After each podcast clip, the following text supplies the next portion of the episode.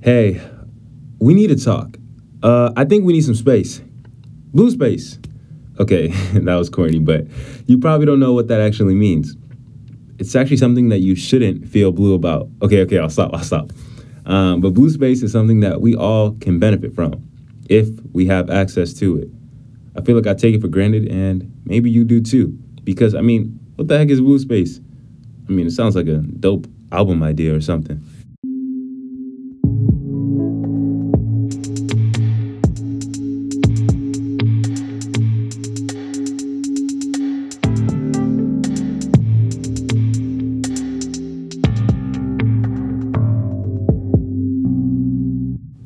Hey, my name is Osa Seneca, and this is The Climate Doctor, no MD. Last episode, I talked about sunshine, vitamin D, and the connection to mental health. And I thought that was that. I didn't think I would still be talking about that topic, but I saw an article about blue space. Yeah, I wanted to keep chugging along, but you know, let's give some time to delve a little deeper into mental health because you know that matters, and there's more good news for us for those who are trying to stay on top of the winter blues. If you know what green space is, Blue space is basically like the water version of green space.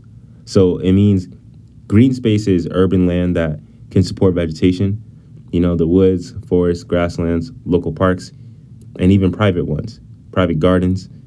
If blue space is the water version of green space, blue space is an accessible urban body of water. So a body of water you can interact with, and it can be man made or natural.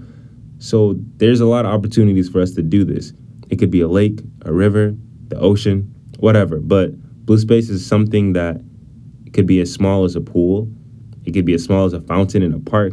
And for a long time, we didn't really distinguish blue space and green space. So we've seen a lot of research come on about the health benefits of green space for mental health and physical health, but not so much specifically about blue space. And uh, why is that? Why do we care about blue space now anyway? Know that urban green spaces like parks and the countryside are hugely important to our health and well-being as well.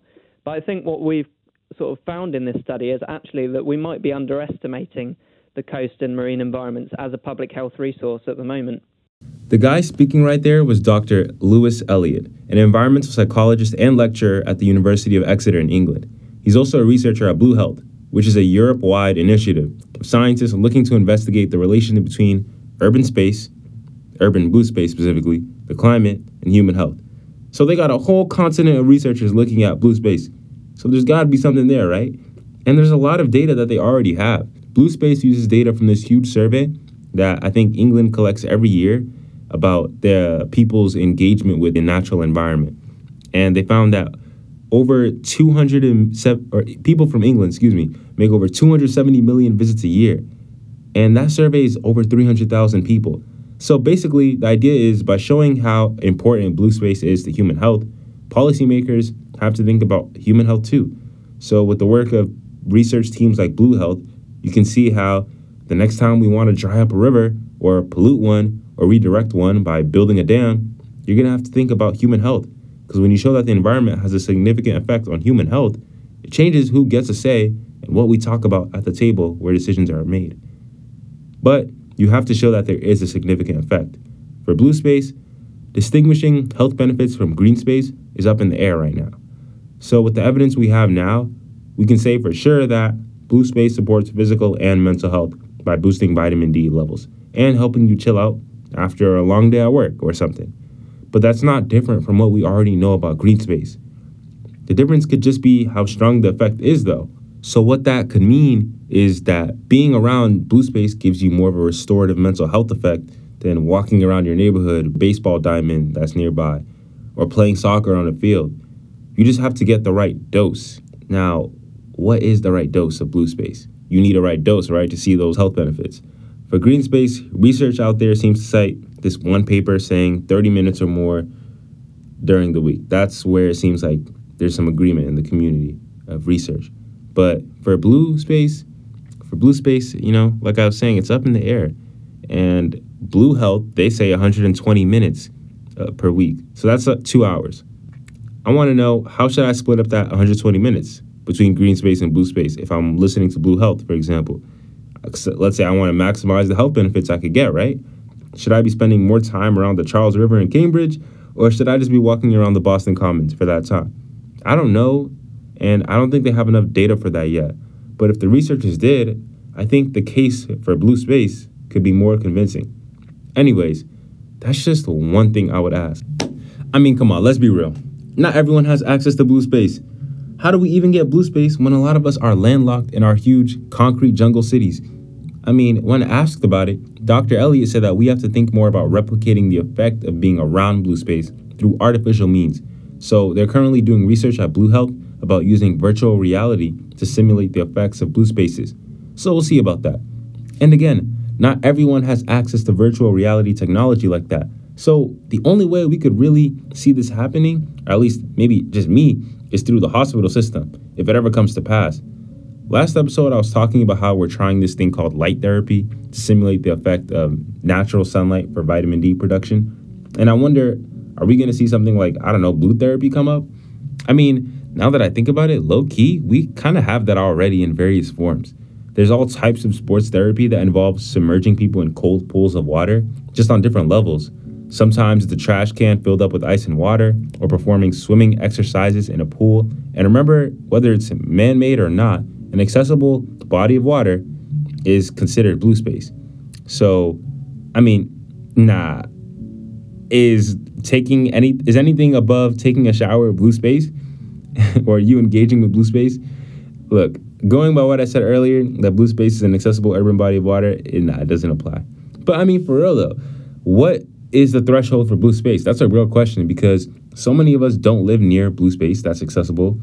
And for most of us, blue space is real limited. And the way it works is that if you live near a body of water, you probably have to have some money because property values would make that expensive. Because poor people are probably not living in good housing close to a body of water, they are at risk for living with the most health conditions that blue space could probably help them. So they could benefit the most from living near a body of water or being near the coast. I think that's where this whole discussion of blue space should really end up going. How are we going to get it to people in concrete jungles and in the marginalized neighborhoods or the marginalized communities without access to blue space or green space? All this to say that, you know, if you do have blue space, basically don't take it for granted. You know, run along the lake, sit on a beach and, you know, chill out near the water. For some people, it could mean go rowing or swimming in a pool if you're comfortable. Not me though, because them pools be dirty, but that's on you. And if you don't have access, you can try simulating it if you want to in your own way. Especially as it gets colder, that's probably better for you to do than going out of your way to get to a blue space. Or just stick to green space. Hey, I'm just giving you options. Some options that can give you hope so you know what you can do. It's time for the community mailbag. You know how I was just saying that as it gets colder, we should try to think about simulating blue space or green space, or somehow just getting their benefits artificially? Yeah, so that's if it gets colder. Why has this November been so hot? Like, yo, this is weird. We had like three days this week where you could justifiably come out with shorts and a t shirt. Did I somehow teleport? I mean, I'm still in Boston, right? I mean, I don't remember ever seeing something like this my whole time growing up here. See, I know that like this is partly climate change, so I shouldn't be surprised, right? But this is wild. It didn't stop me, you know what I'm saying, from dressing up and enjoying the weather. Like sunny and warm weather is sunny and warm weather. Let me enjoy it for the moment while it's here. It's going to get cold eventually. And uh, I actually didn't ask a question about it, but you know, I put on my story about how I'm kind of concerned, but I'm still gonna enjoy the weather. And I got some engagement. You know, y'all came through with the responses. First of all, it's clear that I'm not the only one who's thinking about this. Some people seem more concerned than me. They're wondering, how can I be so happy? Well, that's faith. You know, I know God is doing something with this whole climate change phenomenon, so that's just me. I trust in Him, so I can't be too sad. And uh, like I said, if I want to enjoy some nice weather, I'm gonna enjoy some nice weather, okay? I can enjoy it and still be concerned on the down low.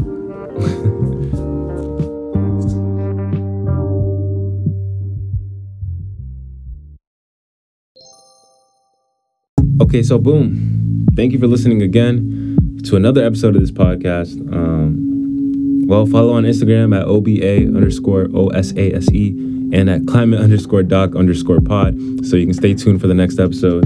Appreciate you guys for listening. And uh, also, I said this last episode, but Peep, I have a link tree. So if you want to share the podcast with anybody, I'd appreciate it. Um, and you can just go to my Instagram and share that link tree link with them, and they can click from there. Thank you all for listening again. Peace out, and God bless.